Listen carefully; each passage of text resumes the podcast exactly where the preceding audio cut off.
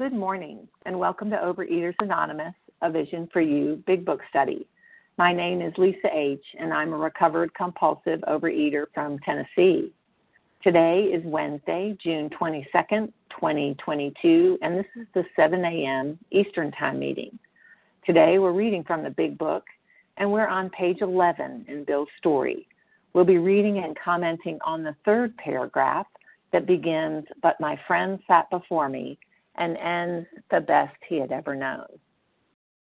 And today's readers, and thank you for your service for the 12 steps, Joanne L., the 12 traditions, Nancy M., readers of the text, Harlan G., Nancy R., and Susan S.H. Our newcomer greeter is Reba P., and our second hour host is Kathy C. The share IDs for yesterday, Tuesday, June 21st, 2022, for the 7 a.m. Eastern Time meeting is 19,090. That's 19090. And for the 10 a.m. Eastern Time meeting, it's 19,091. That's 19091. OA Preamble Overeaters Anonymous is a fellowship of individuals who, through shared experience, strength, and hope, are recovering from compulsive overeating. We welcome everyone who wants to stop eating compulsively. There are no dues or fees for members. We are self supporting through our own contributions, neither soliciting nor accepting outside donations. OA is not affiliated with any public or private organization, political movement, ideology, or religious doctrine. We take no position on outside issues. Our primary purpose is to abstain from compulsive eating and compulsive food behaviors and to carry the message of recovery through the 12 steps of OA to those who still suffer. Our sole purpose OA's fifth tradition states each group has but one primary purpose to carry its message to the compulsive overeater who still suffers. At a Vision for You Big Book study, our message is that people who suffer from compulsive overeating can recover through abstinence and the practice of the 12 steps and 12 traditions of Overeaters Anonymous. I will now ask Joanne L. to please read the 12 steps.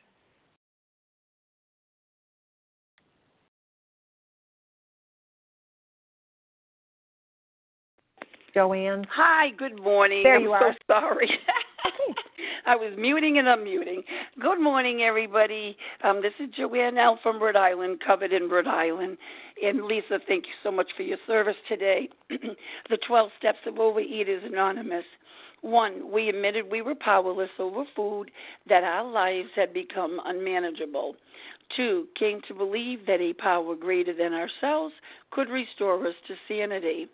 Three, made a decision to turn our will and our lives over to the care of God as we understood Him. Four, made a searching and fearless moral inventory of ourselves. Five, admitted to God, to ourselves, and to another human being the exact nature of our wrongs. Six, we're entirely ready to have God remove all these defects of character. Seven, humbly asked Him to remove our shortcomings. Eight, made a list of all persons we had harmed and became willing to make amends to them all.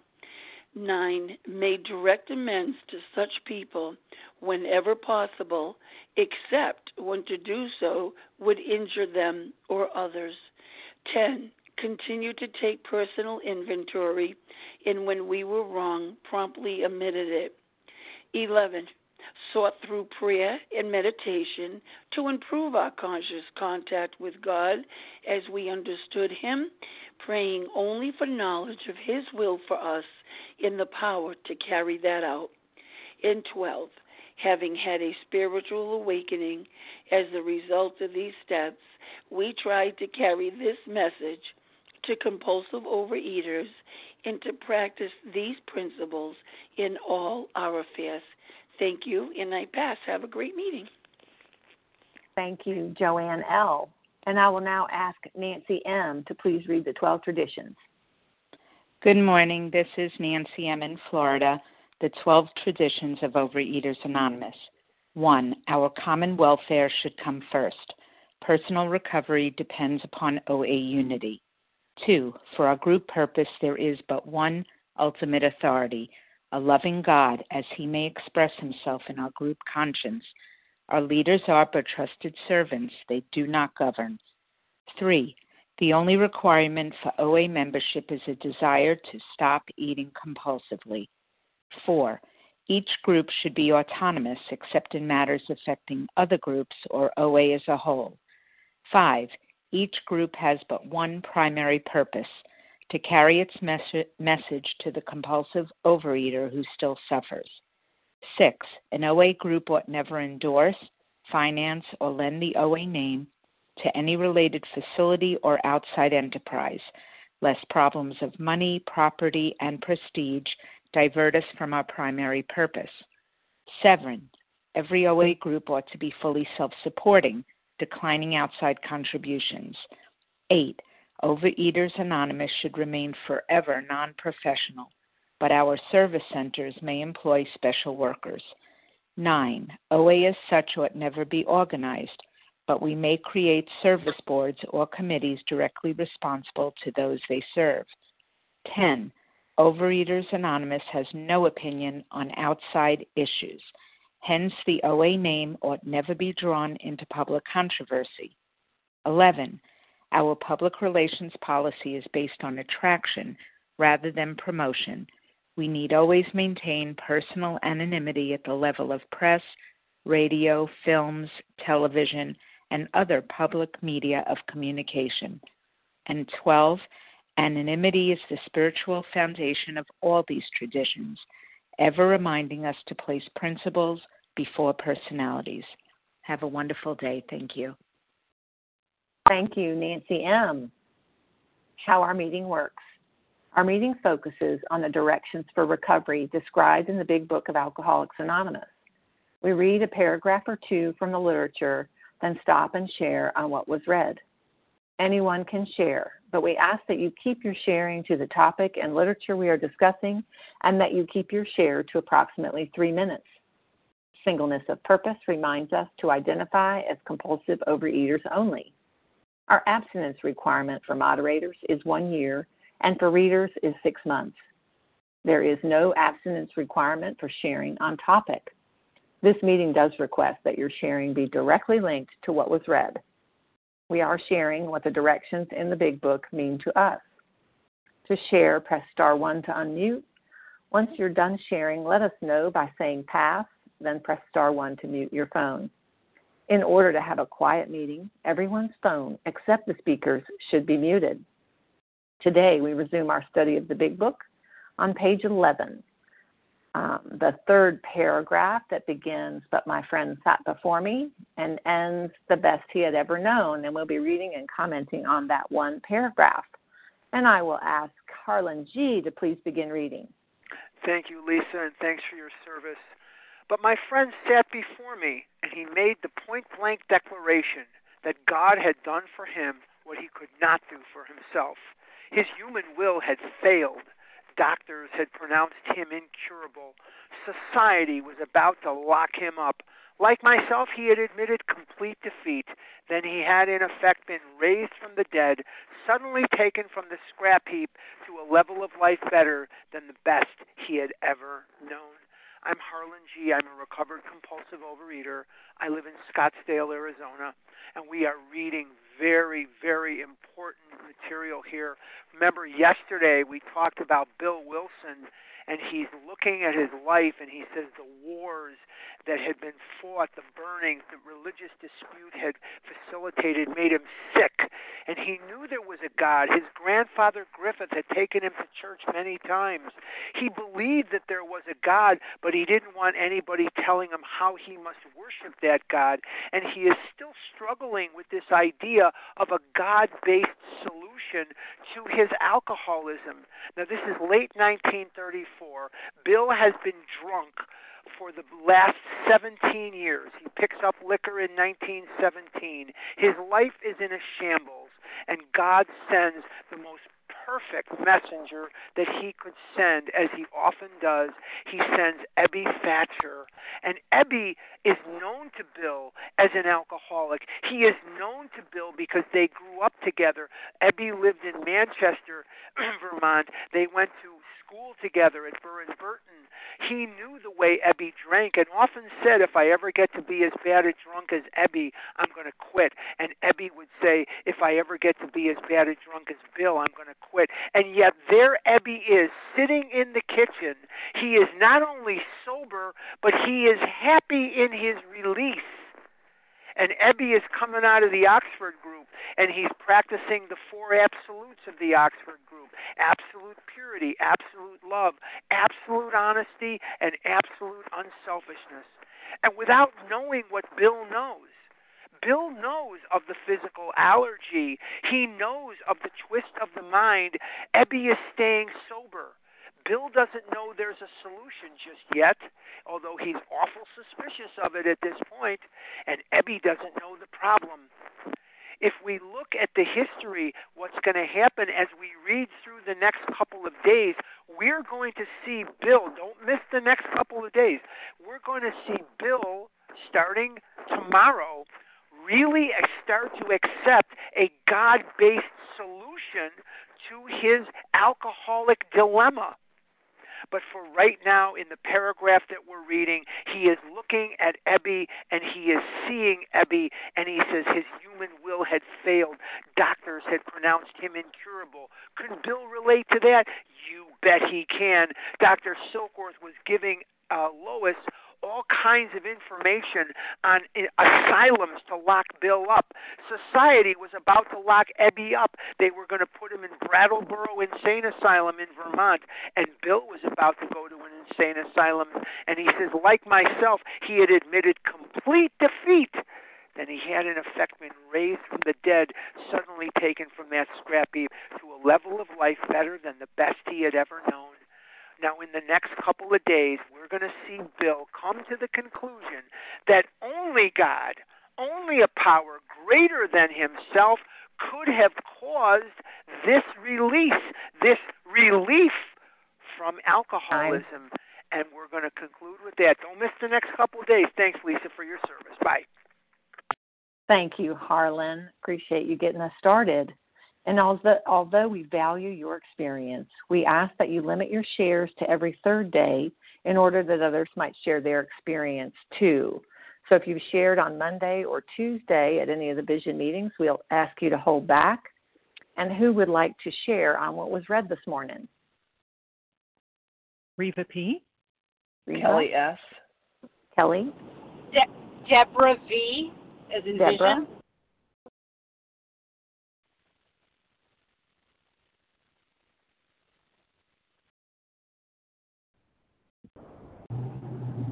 Janet B. Janet B. Ken Nancy WH. R. Ken WH. Nancy R. Oh, that sounds great. All right, this is what I have. Reva P, Kelly S, Deborah V, Janet B, Ken WH, and Nancy R. Reva P, please go ahead. Good morning. This is Reva P. Grateful, recovered, compulsive overeater in Toronto. But, but, that word but, you know, how do I um, edge God out? How do I identify out? I love this process. We're, we're reading about Bill's process from step one to step two, from knowing what the problem is to um, connecting the problem with the solution. Um, and it reminds me of my process um, when I came into program. I had been to an eating disorders clinic that presented me with research and science and facts um, about my problem and you know cognitive strategies and they had their place but they didn't really make the impact they didn't change me they didn't um, help me um, and I came into the rooms and the church was hokey and the whole God stuff sounded ridiculous, ridiculous, like that flimsy reed con concept. It just seemed so flimsy, like airy fairy. Um, and I had to go through that process Um, but, but the speaker stood before me, but the people qualified in front of my face. And they talked about how they were exactly like me and they were standing there physically and just psychically, energetically transformed. And that was all the evidence I needed. Um, and you know, today in abstinence, in recovery, I can say, I know God is there. I know God loves me, but look at what's happening over here. But look at what's happening over here. And then I go to the other but. But look at all these people on the line, in the rooms, on the Zoom meetings who have all kinds of life lifing all over them, all kinds of stuff, you know, good stuff, challenging stuff. And they sit and stand before me and they're beaming and there's something different about them. They are transformed and they are living a life better than the best they had ever known. And that is all the proof I need. And it's such a great reminder the walking, talking, powers of example um, show me the true source and what works for the problem that I have the allergy of the body, obsession of the mind, and it has worked all this time. And I'm grateful for the powers of example that motivate me and remind me that this is the solution that works. And with that, I pass. Thank you, Reva P. And Kelly S., you're up, followed by Deborah V. Good morning, guys. It's Kelly S., recovered compulsive eater and bulimic in Tulsa, Oklahoma. Thanks for your service, Lisa. Um, and Harlan, I love the history. It's fascinating. Um, anyway, so that being said, um, my friend made the point blank declaration that God had done for him what he could not do for himself. I mean, he just told him straight out, it's about God, right? This is a God thing. And and for years, I I just missed that message. And you know, it was in a Vision for You I heard, and we agnostics, the whole thesis sentence of the entire point of this book is to find a relationship with a higher power to solve our problems. You know, I was just trying to get a God to help me solve my problem of food and eating and weight and bulimia. You know, I didn't understand I was needing this relationship with God. And, you know, I always think about, talks about in here, to not shy away from the subject of God or higher power, whatever it is for you. But, you know, I get to that place of desperation and surrender and like Bill, complete defeat. And I start being willing to look for a different solution. And it's about God. And I used to shy away from that because not for just myself. I thought, well, I don't want to turn people off. What? About what? I mean, that's what this book is about. It's about a higher power. It's about God. And right here, that's what Ebby does point blank declaration. His human will had failed. Because guess what? Miracles are happening here. I'm a miracle. You guys can be a miracle. And like Reva was sharing, which I love, that's what it's like. I started to see people, I started to hear these transformations and see them in your faces. Not just people who were coming in and getting recovery, but people like me who had been around for decades, who thought I had done everything and tried everything in the rooms and was sure I was incurable. I was hopeless. I was the one rigorously on, uh, unable to be rigorously honest. It talks about, you know, and I just was sure that, you know, I was hopeless. And I started hearing people share that was having the transformation. And then I, every time I read this paragraph or this sentence at the end, and it's like, it's so dramatic, you know. And Bill's writing, and it's just like, oh my God, this is so dramatic and so corny. Writ, You know, from, drug from the scrap heap, a level of life better than the best he'd ever known. Whatever, right? Well, guess what? That happens. That's the thing. I start reading all this corny stuff. I'm like, it's true. You know, a life beyond my wildest dreams. That I'd sit in those circles and say that whatever, whatever. That's because I never had it. I never had this relationship with God. I never worked these steps to get that connection. I never put the food down 100%. So guess what? It can happen. Doesn't matter if you've been around for decades. You think you're hopeless. You've tried everything in these rooms. Maybe start with an open mind and point declaration. God can do for us what we have never done for ourselves. Miracles are happening. I'm a miracle. I'm so grateful today to be uh, walking this path with you guys, trudging it for sure. That's glad, uh, glad to be here. With that, I pass. Thanks, Lisa. Thank you, Kelly S. And Deborah V., you're up, followed by Janet B.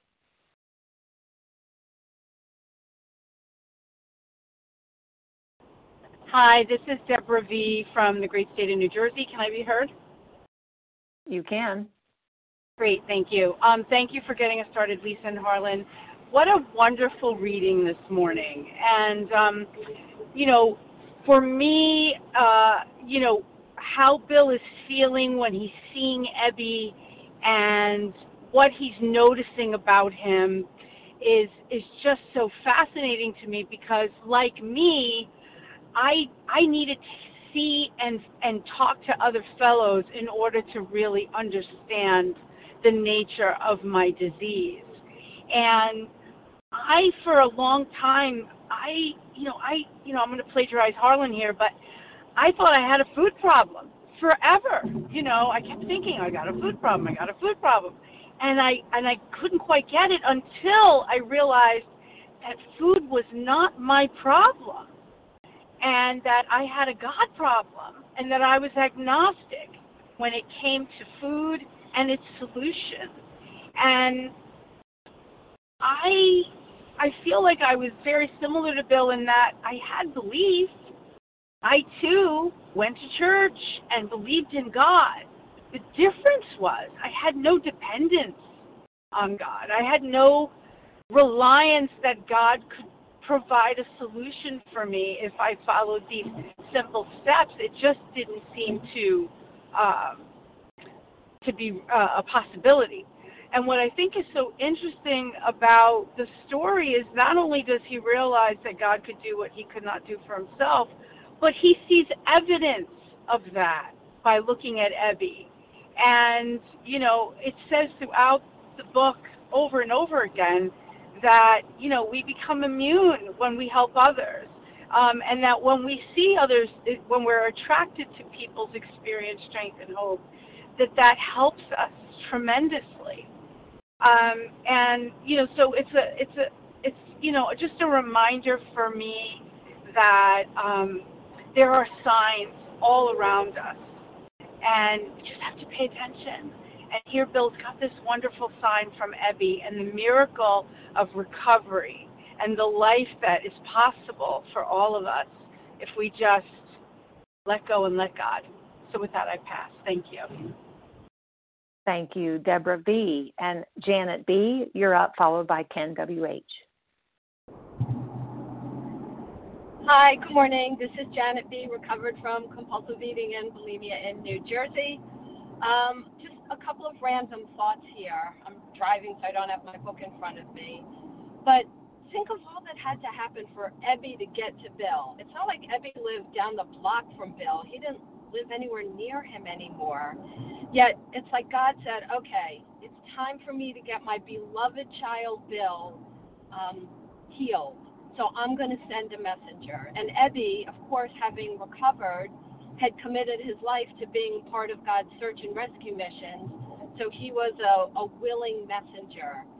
And then what got in Bill's way, right? What gets in a lot of our ways, so we think. We say, like, oh, the wars, the this, you know, human trafficking, poverty, my, you know, relative who has cancer. How could God allow that? And we always blame God for the bad stuff. But how often do we stop and like credit God for the good stuff? Like, oh my, um, like my daughter parks in the same parking spot all the time. This really happened. And then one time, it was like she just felt move, and she moved, and within seconds, a car derailed and that parking spot. Know, we don't look at stuff like that and say there must be God, but we look at bad things that don't go our way and say there is no God. And for me, I had always believed in God, but God was like Santa Claus. He was there if I was to say a prayer or demand him to do something. His job was to do it. Or like a genie in the bottle, right? He was to come and help me in an emergency and then go back in his bottle. But look at what it says here that Ebby had been raised from the dead. God isn't just interested in solving my food problem. God wants my whole life, right? He wants my job, my family, my kids, my relationships. He wants all of it so he can remake it out of love so that I can be healed and whole and of use to him. That is the God that hopefully we all decide to surrender our lives to because as page 100 says the things that come to us when we put ourselves in his hands are better than anything we could have planned and with that i pass thanks Thank you, Janet B. And Ken W.H., you're up, followed by Nancy R. Thank you, Lisa. This is Ken W.H., recovered compulsive reader from North Carolina. I'm glad to be here today. Um, prior to this paragraph, I've uh, been reading a long story of Bill's, and uh, all I've been hearing from Bill primarily is uh, his being convinced of his own self reliance that he could do this, he could do this, he could do this, and then he'd get defeated and but he'd pull up his bootstraps and he'd keep doing it. And the last uh, few pages have been uh, expressing Bill's deep skepticism of things divine, um, just really unsure about w- what's going on outside and beyond him, and uh, still sort of holding on to self reliance. And then all of a sudden, this this wonderful three letter word "but" shows up and all of a sudden, all of that gets put aside. Um, it's sort of like Sergeant Joe Friday from Dragnet, you know, just the facts, ma'am. Prior to this, it's been a lot of opinion and uh, Bill's Bill's spin on things, but all of a sudden, it's Joe Friday saying, "Just the facts, ma'am. Just the facts, Bill." And the facts sat before him, and it was Debbie. It was Ebby, and you know that's what happens for me in the process is that I get confronted with the facts of God's presence and reality, and um, I get such deep, deep, deep hope inside of me uh, whenever I hear uh, these words and that that complete shift of of vision that that God has been so gracious in in passing along uh, to Bill. It's all passive in in that sense that Bill couldn't do it on his own. He had to be raised, be raised. He had to passively be raised up by God, and only in God's power could that have happened. Um, and um, that's what's happened in my life, and I, and I can't say enough about what God has done in my life to uh, bring me to a place that I can barely describe, uh, would never have dreamed in my life. Thanks for letting me share. Pass. Thank you, Ken W.H. And Nancy R., please share with us. Hello, uh, this is Nancy R., recovered compulsive overeater from Illinois. Um, grateful be, to be on this meeting with all of you this morning. Um, so I um, see two promises in this um, chapter here, and that um, God had done for him what he could not do for himself. And uh, God has done for me what I cannot do for myself. And um, it's all because of this program and all of you and these steps. And um, the other promise is that he's been raised from the dead you know, um, taken to a level of life better than the best he had ever known. And, um, you know, I uh, was in, until last fall, I was uh, in over a four year relapse uh, where I had gone back to being, you know, the living dead, the walking dead. And, um, then, you know, last November, um, God took me from the scrap heap to a level of life better than the best I have ever known. And I got a recovered sponsor in this program and started working with that person and worked through the steps and um, I'm living in the promises and living in the steps today. And um, I'm so very grateful um, that Ebby went to go see Bill, and that Bill um, accepted what Ebby offered him and created this wonderful text that we are reading today and every day. And uh, with that, I'll pass. Thanks. Thank you, Nancy R.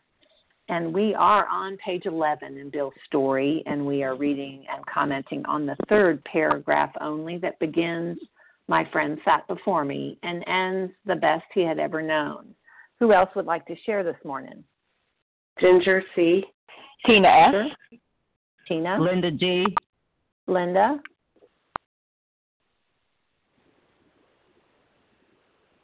Joanne P. Kathy C. Joanne, I didn't get her, and Kathy C.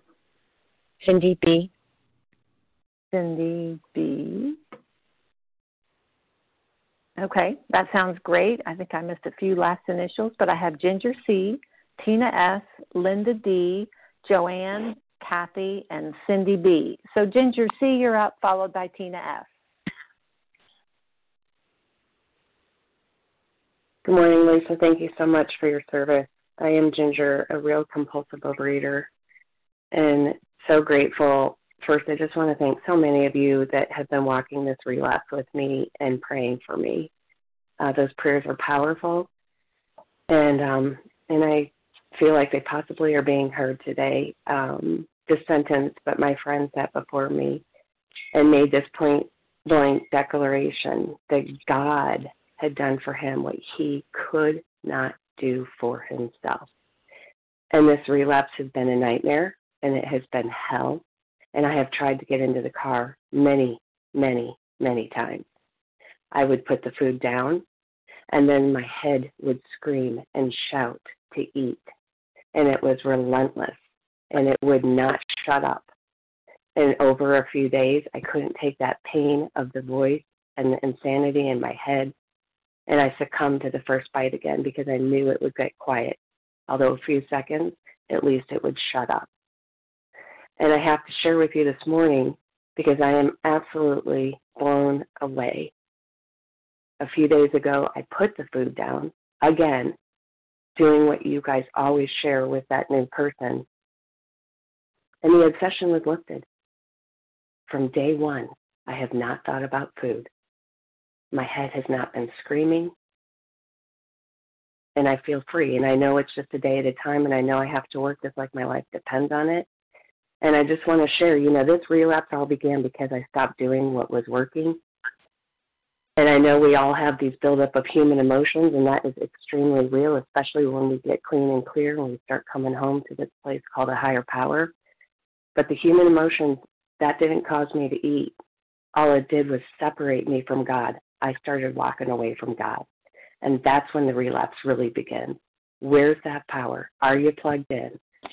Are you thinking about God today? So I'm just so grateful to be back a few days with you and cannot believe these miracles. To have this obsession lifted, as I said on day one, has blown my mind. So if you're struggling, please don't give up. And with that, I pass.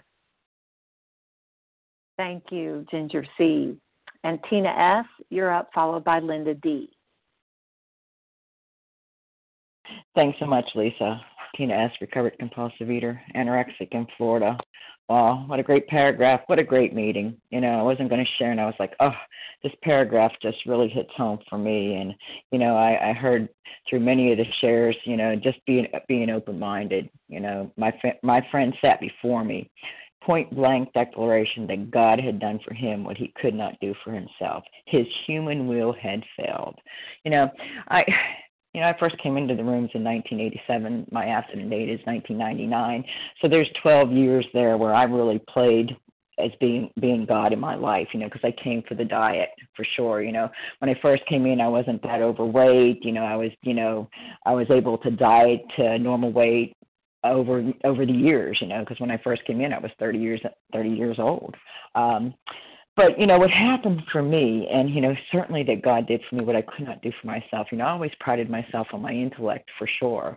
You know, because I know, I know, I know. And what happened was, you know, not and not only was I a compulsive over, overeater, I got the diet and I dieted the diet, the food plan. I got the food plan. I dieted the food plan. Then I became anorexic, and you know, I lost my my thought process you know, I, I could not think anymore.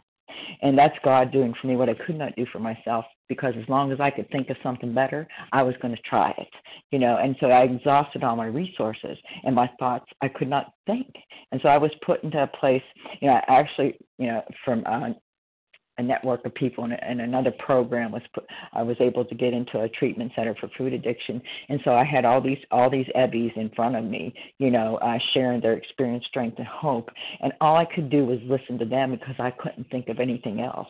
And what happened for me one day at a time was you know I started to get a little healthier in my body and then my mind started to be a little healthier. And then I started to do what they were doing you know, as long as I just listened to what they were saying, nothing was happening. When I started doing what they were doing, stuff started happening. And certainly God you know, I had been raised from the dead because I was, you know, I wanted to die. Suddenly taken from the scrap heap to a, a level of life better than the best he'd ever known. That's my life today. And I like that it was also shared that this is one day at a time. You know, what am I doing today for my recovery? Not what I did yesterday. What am I doing today so that I could continue to have this life beyond my wildest dreams? And this is great stuff. Grateful to be here. Thanks so much. I'll pass. Thank you, Tina F. And Linda D., you're up, followed by Joanne. Hi, everybody. It's Linda D., recovered, not cured, in Connecticut. Um, I hardly know where to begin. So here's the thing. Um, I'll just open my mouth and let the truth come out. Um, I don't have to guess about what's going to happen to Bill. Uh, it's great to read it. It's important to read it. But it's a lot more than history because it happened to me. Um, almost exactly the way it happened to Bill. And the only reason that I'm alive and recovered, uh, not cured, is the grace of God. I don't have to guess. I'm living it. And that doesn't mean there aren't areas in my life that are just gaping wounds. Poverty is one of them. And all the global and national junk that's going on. But I'm still living a life beyond my wildest dreams because I'm partnered and led by uh, God. I was an atheist, didn't know, didn't care, had an opinion, and I know where it brought me. Brought me uh, where it brought Bill locked up. And there's nothing like being locked into a locked ward in a psych unit, a psych hospital, and you can't get out, and everybody in there is some form of an addict to make you fully aware of how really hopeless you are. And yet here I am, many years later, and God has taken me um, to the best life I've ever known. And there's a lot more good coming, a lot more. I have to do some work, and that is surrender more and more things to this loving, all knowing power. It really is real. Please hop on board. This is the only answer, and it's absolutely stunning and beautiful but it's not Disneyland. This is real work. Thanks. I pass. Thank you, Linda D. And Joanne, you're up. If you'll give me the first initial of your last name, followed by Kathy.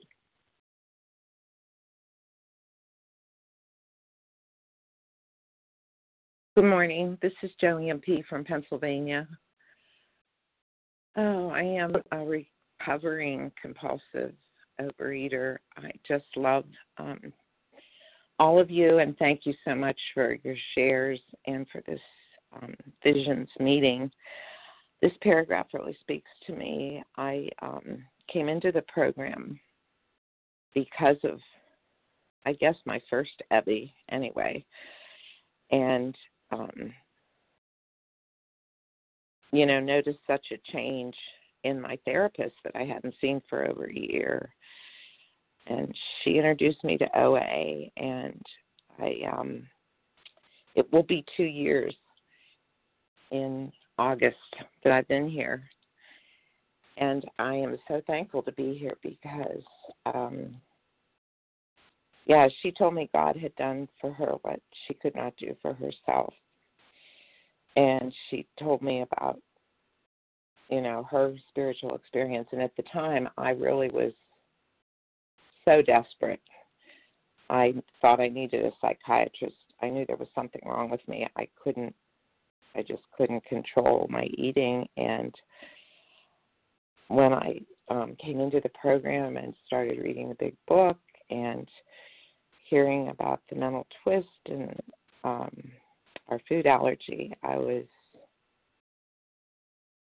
sort of like raised from the dead. I suddenly had so much hope.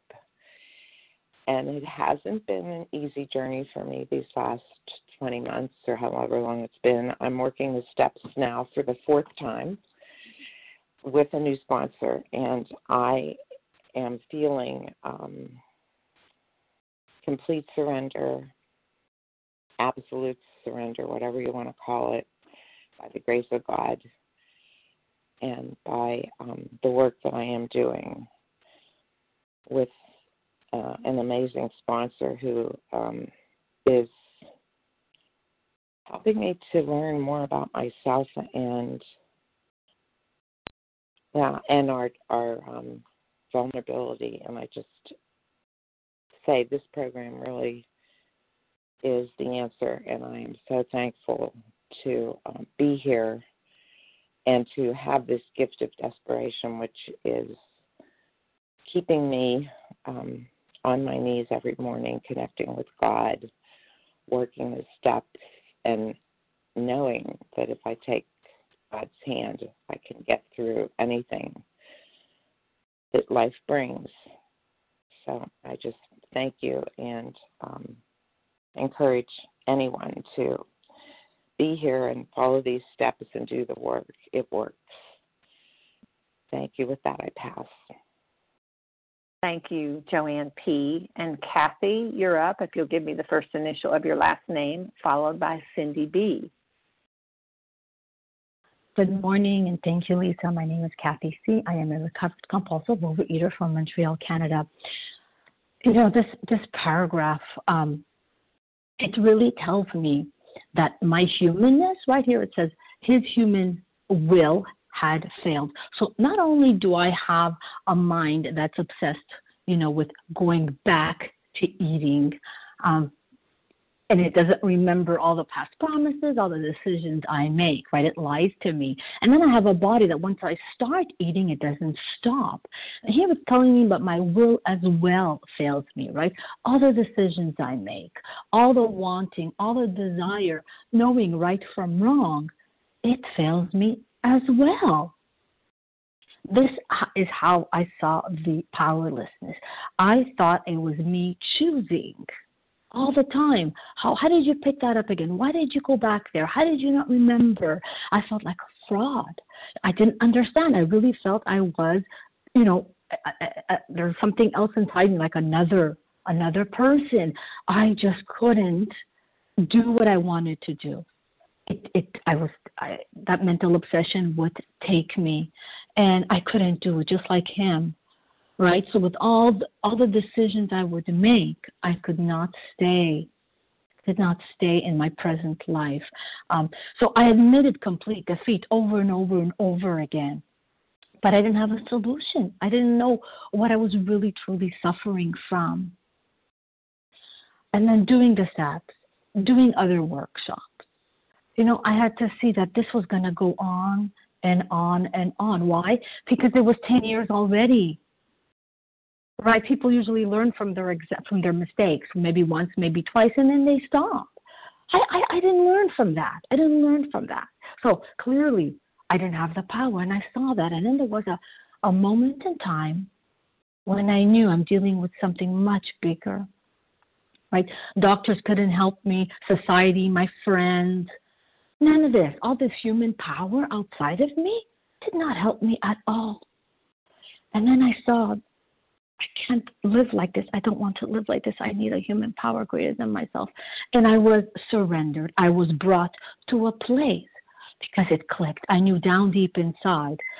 I just couldn't, you know, uh, work on the outside or just, you know, comply to whatever. I had to see that this will never, ever, ever change. And that's when I let go. The fighting stopped, and I was able to receive and be open and build and have this relationship with a greater power. And that's all I have. I pass. Thank you. Thank you, Kathy C. And Cindy B., please share with us. Thank you, moderators. Thank you for this meeting. I'm always getting so much from it. I'm Cindy B. from Boston, and um, I'm a recovering bulimic and compulsive eater. And um, Harlan, thank you for your share and starting us off in such an amazing way. Um, I think that, you know, I when I first came into OA in 1984, um, the region that I'm in, you know, basically just said, don't eat, go to meetings, you know, um, as opposed to trust God, clean house, and give service. I didn't hear that in the beginning. Um, and so I was really, it, it, it really was like, I guess I don't want to say a diet club because, you know, certainly I didn't feel it was a diet club, but it was, I was just, I, I didn't, I didn't ever surrender to God. And, um, and I and so in a way the food I saw the food as my problem rather than you know not having a higher power as my problem. But at the same time I was looking for God in the food. I was looking for relief in the food because ultimately what my ego wants is safety. I want to feel safe all the time. And I was looking for that that relief in food. And you know for me you know being bulimic it was like push it down throw it up you know and and that was a relief. That's where i found relief. Um um but you know what i have come to see is that you know all addictions have to do with you know this insane thought that um if i use this substance it's going to help me get me through and then what ends up happening is it actually makes my life so much worse. And now not only do I have the problem I'm running away from, I also have the problem of the food or the bulimia that I cannot seem to stop. Um, so um, that's insanity. Um, and um, and I had a lack of power.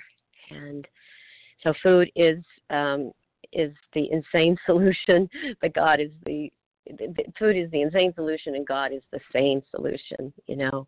That um, you know, the second step that God could restore me to sanity.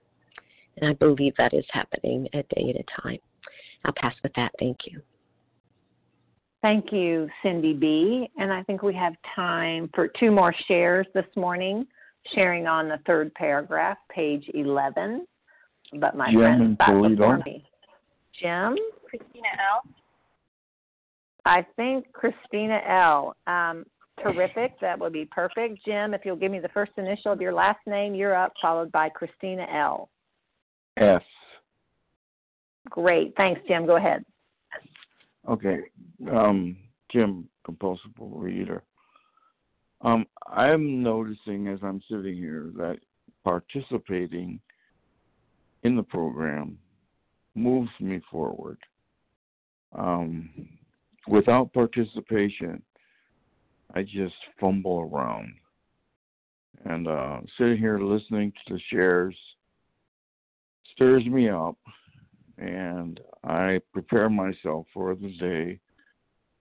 And I don't worry about how I'm performing, I'm participating.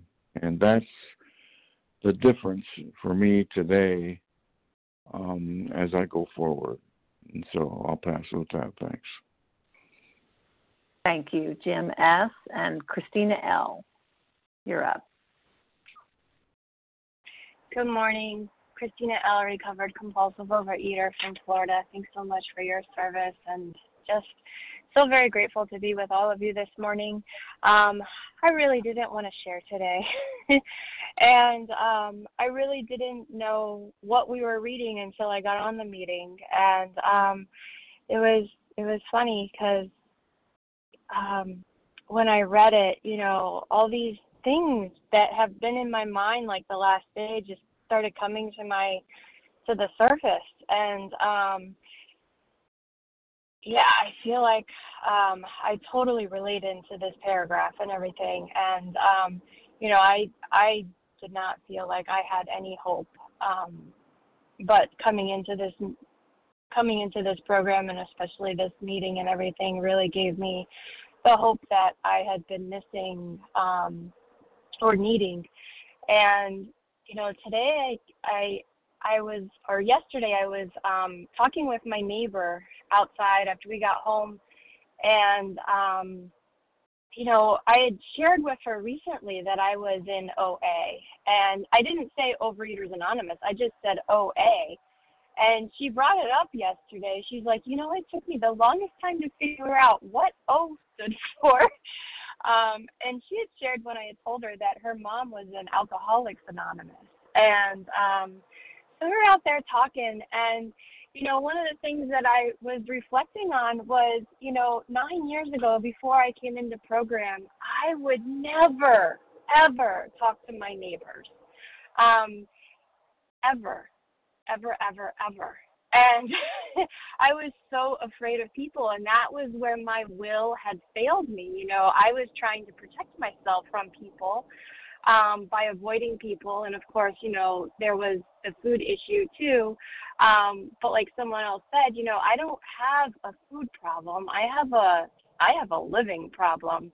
And by putting the food down, um, it has enabled me to be able to live um, and live through some some difficult things. My life is far from perfect.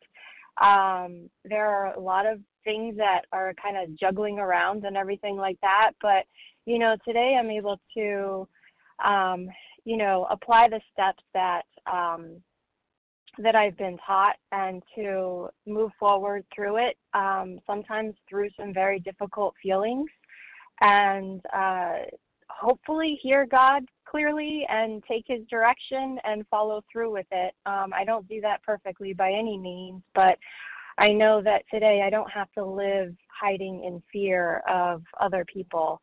Um, although sometimes I do still fear other people, different circumstances and stuff, but thankfully I have um, 10 steps and all of you. And with that, I'll pass. Thanks so much for letting me share. Have a great day. Thank you, Christina L. And we do have time for one more share. Anybody? Vanessa G. Vanessa, Vanessa. please share with us. Thanks. Good morning, Lisa. Gloria this K. is Vanessa G. This is Vanessa G. Recovered in New Mexico. Um, the sentence in this paragraph that really stands out to me is his point blank declaration that God had done for him what he could not do for himself. Um, when I came to the 12 step recovery, I was uh, living a life that I did not want to live. And it wasn't um, just because I was deep in my addiction, it was because I wasn't living the way I thought I should. And I'm wondering if maybe when Bill looks at Ebby, he looks at him and he knows that in front of him is a person who has something shining through him, is acting in a way that he hasn't seen anyone act in a long time, in a totally altruistic way. Um, I know that for me, I God has proved His presence in my life, His presence in me, through the fact that I am now able to do things that I was never able to do before. I can be responsible. I can show up. I can be of service. Those are the things that make me recovered. Um, putting down the food is one thing, but being able to show people that I can live differently and that I can care about other people and that I can be there for them is probably the essence of my recovery. The fact that I can live a life of integrity. And I think maybe perhaps that was the more important message that Ebby was bringing to Bill that I'm no longer totally consumed with myself. And with that, I'll pass. Thank you for being here for me this morning. Thank you, Vanessa. And thank you to everyone who shared this morning. Please join us for a second unrecorded hour of study immediately following closing. The share ID for today, Wednesday, June 22nd, 2022, the 7 a.m. Eastern Time meeting is 19,097. That's 19097. We will now close with the reading from the Big Book on page 164, followed by the Serenity Prayer. And Nancy R., will you please read A Vision for You? Our book is meant to be suggestive only. Yes. Our book is meant to be suggestive only. we realize we know only a little.